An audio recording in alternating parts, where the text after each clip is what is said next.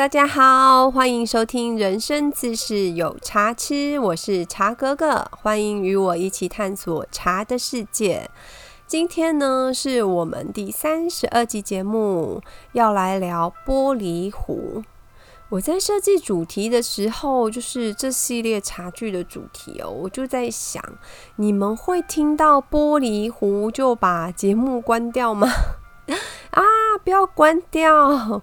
玻璃壶跟玻璃材质的茶具是非常常见在生活当中的，也很值得我们来了解一下哦。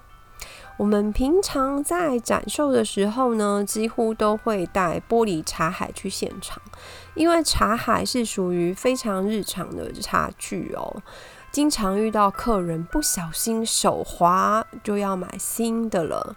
我懂得那个状况，因为我也还蛮常手滑的，所以后来我们家洗茶具这件事情就变成我老公的工作了，因为我洗茶具的耗损率实在太高了。太太们如果在家里洗茶具的时候多摔几个，那老公就不会再叫你洗茶具了啊！我不乱讲，开玩笑的，你们不要当真哦。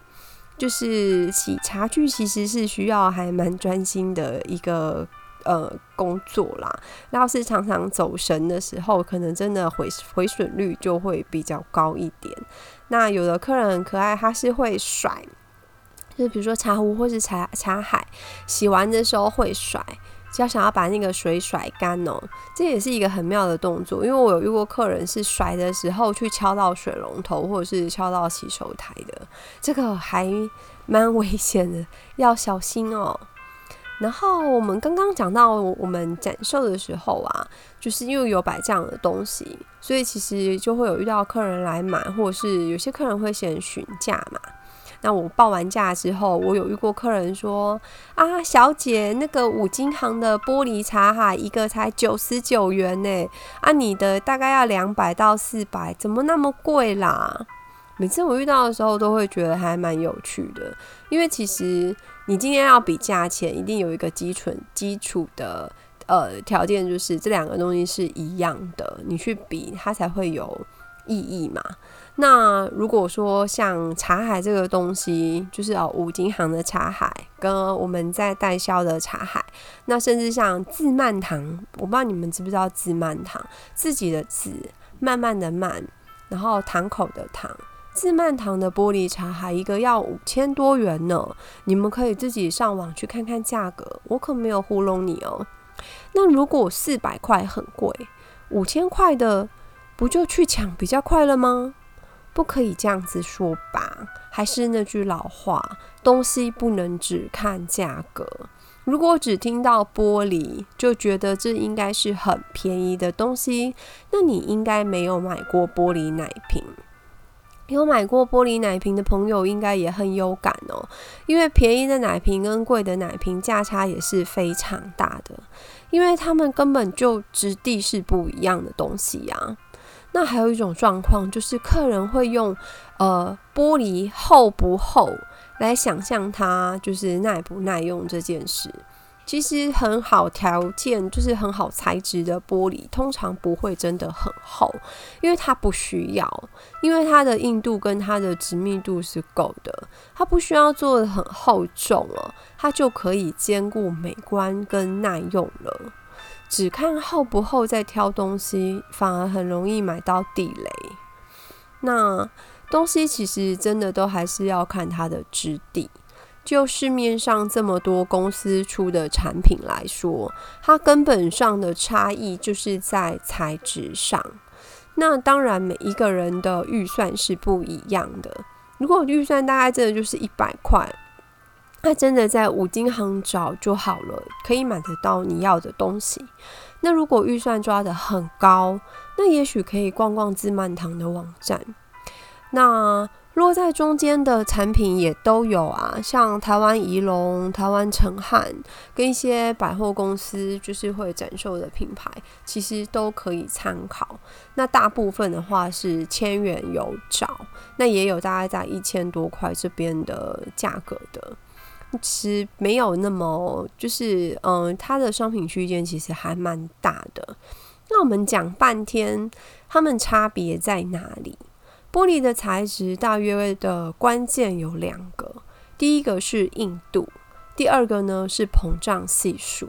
如果是日常用品的玻璃哦，就是那种生活上的玻璃材质，它比较着重的是硬度。譬如说玻璃窗、玻璃橱柜或者是玻璃桌面这类的，它会要求的是硬度。那相对来说，它这个应该硬度都会做得很高。你可能常常会听到像强化玻璃还有防弹玻璃这种的，它大概都是在强调它的硬度。那我们一般家庭应该用不到防弹玻璃啦，所以强化玻璃其实是比较常见的。可是这么硬的强化玻璃，它其实也并不适合拿来加热或者是装热的东西，因为食品容器它不一样，就是跟我们日常的用品的。就是玻璃材质的要求是不一样的，因为日常用品的玻璃，它虽然要有好的硬度，它不会很容易就是敲到就碎了，可是它并不需要特别强的膨胀系数，因为一般来说，日常的室温并不会突然剧烈的变化哦。那可是，如果你今天是装食品的容器就不一样，因为食品的容器比较会遇到，就是你可能哦，现在是空的容器，那要倒入，比如说滚水，或者是说倒入热的食物之类的，那它就会需要的就是它可以耐热的变化。之前新闻上有，就是有一则，他是说。上班族用强化玻璃餐盒便当带，就是带午餐上班哦。可是呢，微波加热的时候却爆裂。我比较好奇是这种产品是谁卖给他的？他怎么会是这种材质呢？那篇新闻你们可以 Google 一下，这个很容易找哦。那那一篇新闻，他们就是有访问一个师大化学系的教授吴嘉诚老师，他在受访的时候有回答哦。他说：“强化玻璃并非针度针对温度强化，而是耐撞击的强化，就如同防弹玻璃的概念。意思就是说呢，也许这个容器很硬，它可以拿来当武器或是暗器了。可是呢，也并不代表它能够耐高温，所以它不适合放到微波炉或是烤箱当中烹煮或者是加热食物哦。”这样子才可以避免，就是因为它不耐高温而出现的碎裂甚至爆破的这个危险。那会用来装热汤、热茶、热饭的，应该是要找耐热玻璃。那这是另外一个概念的的东西哦。耐热玻璃呢，它一般来说，它的材质上会含有像氧化硼、氧化铝或是氧化锡等成分，它会具有耐热的效果，而且能够承受温差变化是它的特色。耐热的硼系玻璃呢，也比较耐酸性食物，像果汁啊之类的东西，就是它还有耐酸这个特性。但有的产品的盒装上面，它就有的是外包装，它会有就是标示嘛。你可以看得到高硼系密度玻璃，指的是这个部分的东西。那一般来说是这样子材质的东西的话，它的单价会比较高一点点，就是会比普通耐热玻璃贵一点。那大概我的经验，大概也是一千块以内会有啦，大概超过一千的比较少。可是如果它今天是加上手工制作，或者是呃烧结温度特高，就是什么一千四百度、一千四百五十度以上的，那它的单价就会在往上了。因为其实它又跟就是另外一个部分，就是包括它是手工的啊，或者是它的温度会特别高的时候，它的硬度好像也是会。再更高一点，虽然其实耐热玻璃的硬度它就有一定的程度了，可是如果还有加上那种很特殊的加工条件的，它就会更硬。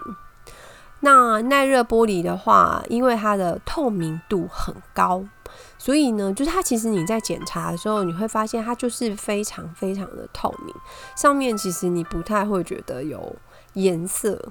或者是有那个呃混浊啊，或者是黄浊那个状态，完全不会，它就是很漂亮、很透明这样子。那一方面也是代表它没有重金属染色，然后就是当然它就不含有像重金属成分的染色剂的这样子的东西在里面，因为它就是完全是透明的，它不会因为遇到热而溶出重金属有毒物质。相对的是，你用微波加热食物呢，或者是盛装热的食物的时候呢，像我们说热茶或热汤啊，或热饭之类的，你的食用上呢，在吃的时候是比较安全而且有保障的。那吴嘉诚教授他还有在说，如果要了解是否为优质安全的玻璃材质，也可以从玻璃就是直接这样子。嗯，看深度就是很深度的去观察它，最好呢是完全的透明是比较好的玻璃。那有一些耐热玻璃，它因为含有大概百分之十三的氧化硼，它自然会呈现一点点淡淡浅绿色。那也还是属于安全可靠的玻璃材质，也还是可以安心使用的。我们刚刚讲的是材质的部分，你可以用来检视你买的玻璃壶、玻璃茶海、玻璃杯，或者是像玻璃盖碗之类的所有玻璃材质的东西，原则都是一样的。那材质要安全，才可以提供你就是饮食上的安全呢。就是我觉得现在的人吃东西真的是一件。很嗯，需要仔细的事情。你除了你的食材安不安全，还有就是你的器皿安不安全，其实都还蛮有关系。因为现在有一些莫名其妙的文明病，也是让人家会觉得，嗯，有一点不是那么安心的感觉吧。那另一个部分的话，是很生活的关键的部分，那就是好不好洗。极度好的玻璃呢，它几乎是不太卡茶垢。因为像我的话，大概就是用清水冲一冲而已，我不太会特别还要用什么东西去刷它，或者是用清洁剂，不太需要。那即使用久了，它有一点泛黄，那你也很容易就可以洗干净，就是一个软布啊，或者是海绵，你就可以轻易的把它洗干净了，不太需要刷，就是弄搓一搓就掉了。那如果我今天是很廉价的玻璃器皿，其实它的目测你就会觉得不太透明，甚至原本就有一点点黄浊的那个感觉，或者说它中间会有一点像气孔还是气泡的东西。那那种品质的容器非常容易卡茶垢，而且卡了之后呢，你还没办法清洁，这是洗不掉的哦。你没有用多久，它就是黄黄的，然后看起来有一点脏脏的。那个泡茶的器具，其实你不洁净，看的是很难过的。而且有的是你可以，就是会担心说它是材质是不是不够安全，就是有一些杂质啊，或者是有一些其他的东西在里面。之前也有就是。玻璃含有重金属的新闻，大家可以自己自己就是 Google 一下哦。因为其实，嗯，有些东西还是我们会觉得羊毛出在羊身上啊，就是它可以便宜成那个样子，都可以想一下吧。就是为什么它可以真的便宜到那个程度哦？那以上呢是材质的部分，接下来补充一段就是听众发问的东西哦。因为他发问的是玻璃杯。所以我把它放到这一篇里面一起讲。念先念他的问题哦，他的问题是：茶哥哥，我之前负责接待公司的大陆同事，收到一盒碧螺春碧螺春茶，同事说用玻璃杯上头泡最清甜好喝，请问哥哥什么是上头泡？我想这个同事说的是。上头发冲泡这件事情，上头发就是上面的上头呢，是头球的头，它是一种泡茶的方式。那这个泡茶方式比较完整的说法，它其实是有三种方式哦，就是上头发、中头发跟下头发。什么意思呢？就是上中下三个就是方向之外呢。呃，头是就一样是头球的头，就是有这三种制茶的方式。最原始的这样子区分的记录呢，可以追就是追溯到大约明朝。明朝张元在《茶录》这本书里面，他有根据季节的变化提出一个泡茶的方式哦。它的原文是说：“投茶有序，勿失其宜。先茶后汤，曰下头；汤半下茶，复以汤满，曰中头；先汤后茶，曰上头。春秋中头，夏上头，冬下头。诶，很像他绕口令。白话的，就是呃，白话来说呢，就是放置茶叶应该有它的次序，不要弄乱了。”先放置茶叶，再注满热水，这是下头法。先倒半壶热水，再放置茶叶，然后把热水注满，这是中头法。先把热水倒好，再放入茶叶，这是上头法。在季节上，春秋两季用中头法，夏天用上头法，冬天用下头法。这是明朝的，就是张元这本书里面的讲法。那那个时代背景的器具呢，是以紫砂壶居多，然后还有一些部分是用盖碗。那大陆的茶品的比例，它除了一些像岩茶类的之外呢，因为他们呃岩茶也是属于，虽然是属于清茶的领域，可是它也是属于就是条索状，它也不是像我们揉成球形的，它的形状跟我们长得不一样。然后除了这部分之外呢，他们其实绿茶类的茶是最多的，那比较会有就是控制水温的这个需求哦。所以说用这样来控制水温还蛮聪明的。一样的壶跟茶叶还有水来说，下头法呢是先把茶叶放在壶底，就像我们现在泡茶的方法，我们家也是绝大多数是用下头法。然后就是先放置茶叶，然后冲热水。这种泡法呢，利用的水温是最高的。就是呃冲下去，当那一瞬间的水温是最高的。我们通常泡半球形的茶，这样是最容易冲得开。然后第二个呢是中头法，就是已经先倒一半的水到壶里面。那倒水这个动作，其实水温会略略的，就是会有一点下降，然后再放入茶叶，然后再加满热水。那也有一个说法是在放入茶叶的时候要稍微等一下，就是你没有立刻的再把热水加满，就是会让它稍微在里面有类似醒一下的那个状态。那这样子利用的水温会比刚刚的下头发水温会低一点，因为它会有一个散热的动作。最后呢，就是上头发，先把热水加满，这个动作会让水温略降。然后呢，再放置茶叶，这样利用的水温是最低的。在古代是没有温度温度计显示，因为像我们现在要用温度计很方便，而且像很多就是电呃电加热的电茶壶上面会显示就是水温是几度嘛。那以前古代当然没有这种东西，所以他用这个手法来控制水温，其实还蛮聪明而且实用，而且他还用季节来分，就是。哦，天气比较冷的时候，可能水温会降得比较快，那就要用下头法。那夏天的天气很热，那你可能会觉得喝太烫的茶就是很太烫了不舒服，或者是说会比较反而比较容易闷到茶叶，所以夏天要用上头发，因为它又可以稍微降温。那至于春秋两季的话，自然就是居中，就是用中头发。不过现在的。嗯，时代背景不太一样，而且我们在就是冲泡的茶品也不太一样，用的器具呢也不太一样。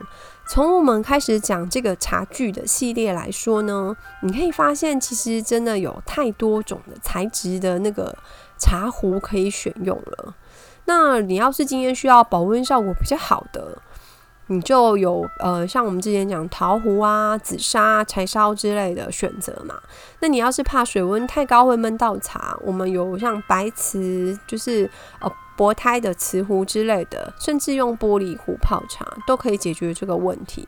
所以我们比较没有在强调，就是所谓的上头发、中头发、下头发，在这个时代是比较没有那么经常的被讨论到的。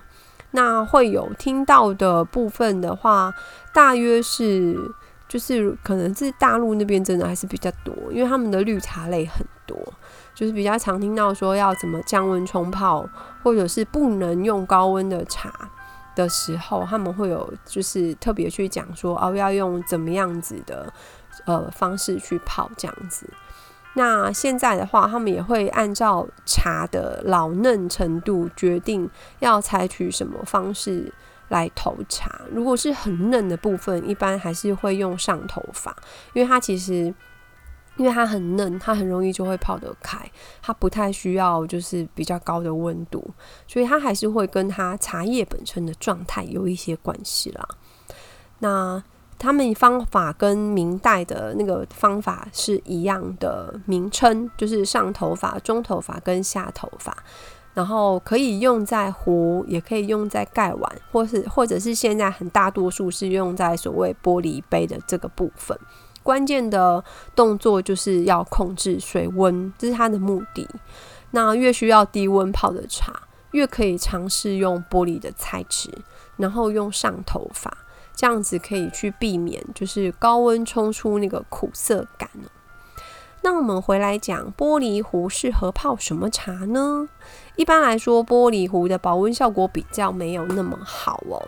它泡不需要高温的茶比较适合，尤其是像就是形状是比较松散的，比如说条索型的东方美人茶、龙井啊、碧螺春或者是红茶，这些都很适合哦。那如果你今天是喝高山清香茶的客人，然后今天想要喝比较清甜的口感的话，也可以用玻璃壶来泡，因为它呃基本上它发出来的茶汤都是比较清甜的路线，它没有那么厚重。那如果你今天要跟呃其他保温好的材质比起来的话呢，它就是口感上会不一样。就是保温好的材质，你可能会喝可以喝得到那个。呃，喉韵，我们说 all day 茶韵喉韵这个部分，可是用玻璃壶泡就是很清甜哦。那着重茶韵的客人，可能玻璃壶就会比较没有那么适合。还有就是天气很热的时候，你用玻璃壶或是玻璃盖碗在泡茶，你会觉得很清爽，看到茶叶在里面就是旋转在伸展，那真的是一个很舒服、很疗愈的动作，就看了就会觉得哇，好舒服这样子。好的，我们玻璃壶大约就分享到这边。最近呢，我还蛮常收到讯息或 email 在问我们家就是茶品的部分哦，因为大部分的客人都知道我们家是就是卖茶叶这样子。那之前我们网络贩售的比较少哦，因为其实茶品我都觉得是嗯比较是需要喝的东西。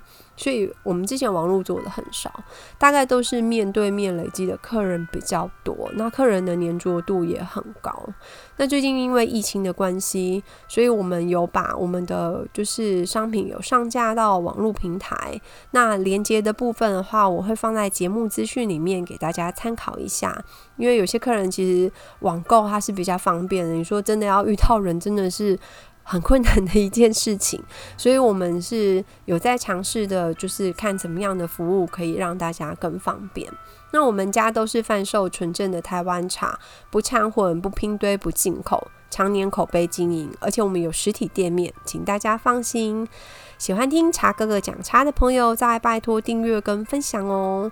使用 Apple 设备收听的朋友，再请给五星评价。欢迎大家留言。